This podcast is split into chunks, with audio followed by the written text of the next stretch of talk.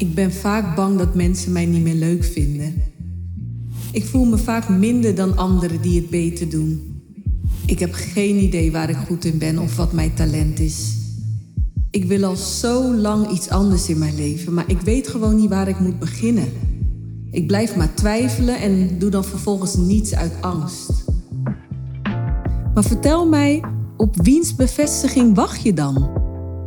Wiens goedkeuring heb je hiervoor nodig?